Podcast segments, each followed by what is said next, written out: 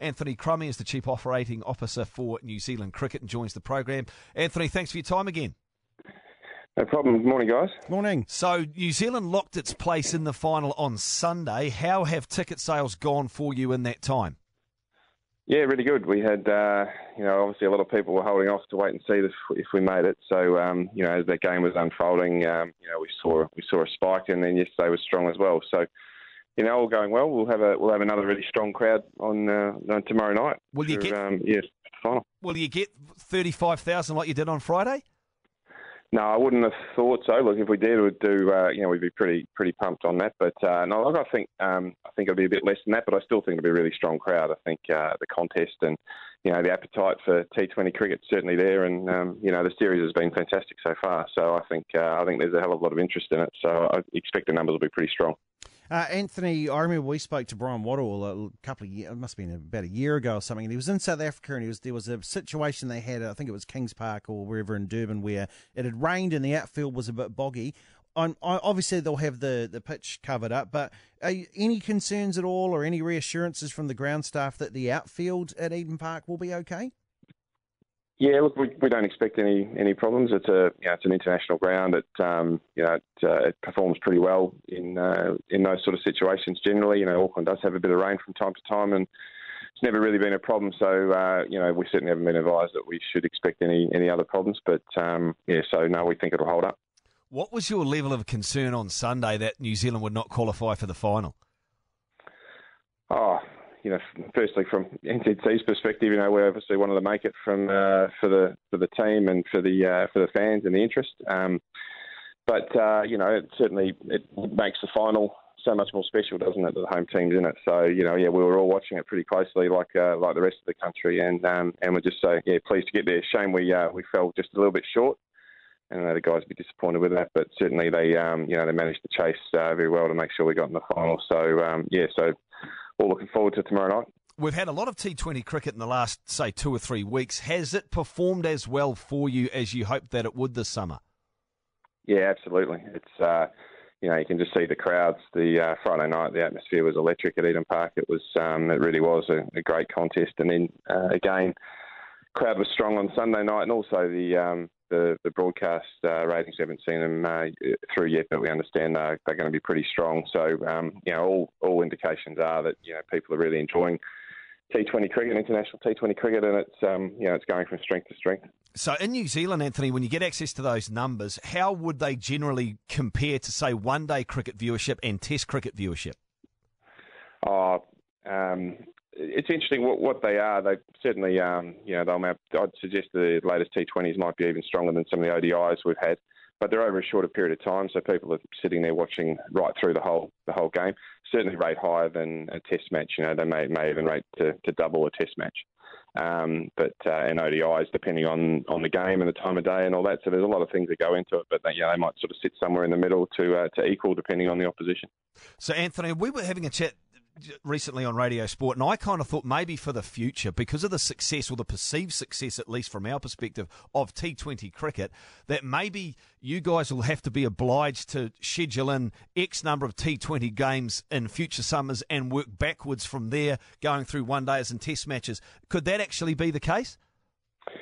Now, under the under the FTP, that's just been uh, the Future Tours program. Sorry, um, Future Tours program is the you know the calendar and schedule of cricket right through to 2023. That's been agreed between all the members, full members of the ICC. Um, there's a, a, format to that schedule going forward, really, where you play you know two or three tests, uh, minimum of two tests, then you'll play three ODIs and three T20s with a chance to play a couple of more T20s around the edges. So the structure of the tournament of the of the tours once that beds in will actually be pretty consistent. So um, you know, so that's that's basically how it's scheduled and how it's been agreed. Anthony Crummy with us, the Chief Operating Officer for NZ Cricket. And then, of course, Anthony, there's been the conversation around Eden Park. Are you happy with Eden Park as a venue? Yeah, absolutely. Look, it hasn't uh, hasn't failed to deliver. Um, you know, great contest after great contest. When you look back, they're not always high scoring either. So you know, it's um, it's performed performed admirably. The fans, uh, the fans, you know, certainly have a great time when they're there. We've had, uh, as I say, great contests, and the atmosphere on Friday was electric. So no, we're um, we're happy. Look, it always comes in for some discussion. You know, look, it's quite unique. There's no doubt you can't deny that. But you know, a lot of cricket grounds are unique. So um, you know, we just think it adds to the adds to the colour of the uh, of the international schedule really when uh, you know, players have to adapt and and yeah, again we get more great contests. Anthony, I was a bit baffled when the criticism came out about the shape of it because it's been that shape as long as I can remember. Um, were, were you a little baffled by that? Uh, yeah, well, look, it hasn't. Yes, you're right. It certainly hasn't changed. I think the only change we've had is when they've um, changed the direction of the pitch to go uh, north south, um, which probably makes it a better fit as well because at least it's more, you know, more consistent uh, and symmetrical. But um, yeah, it was a little surprised, although you know it does come up from time to time. But you know, I, I think um, got to not sort of get caught up in you know some comments of a few people. Um, you know, the crowd were there. You know, that sort of testifies to um, you know, to what the appetite for the public is. And then again, the TV audience, I'm sure once we see them, they'll say that was very strong. So, you know, I think um, I think that says a lot. Well, I mean, would it be fair to suggest that you've got no choice but to schedule these games, at least some of them, for Auckland because of the size of the stadium and also the demand for people to go?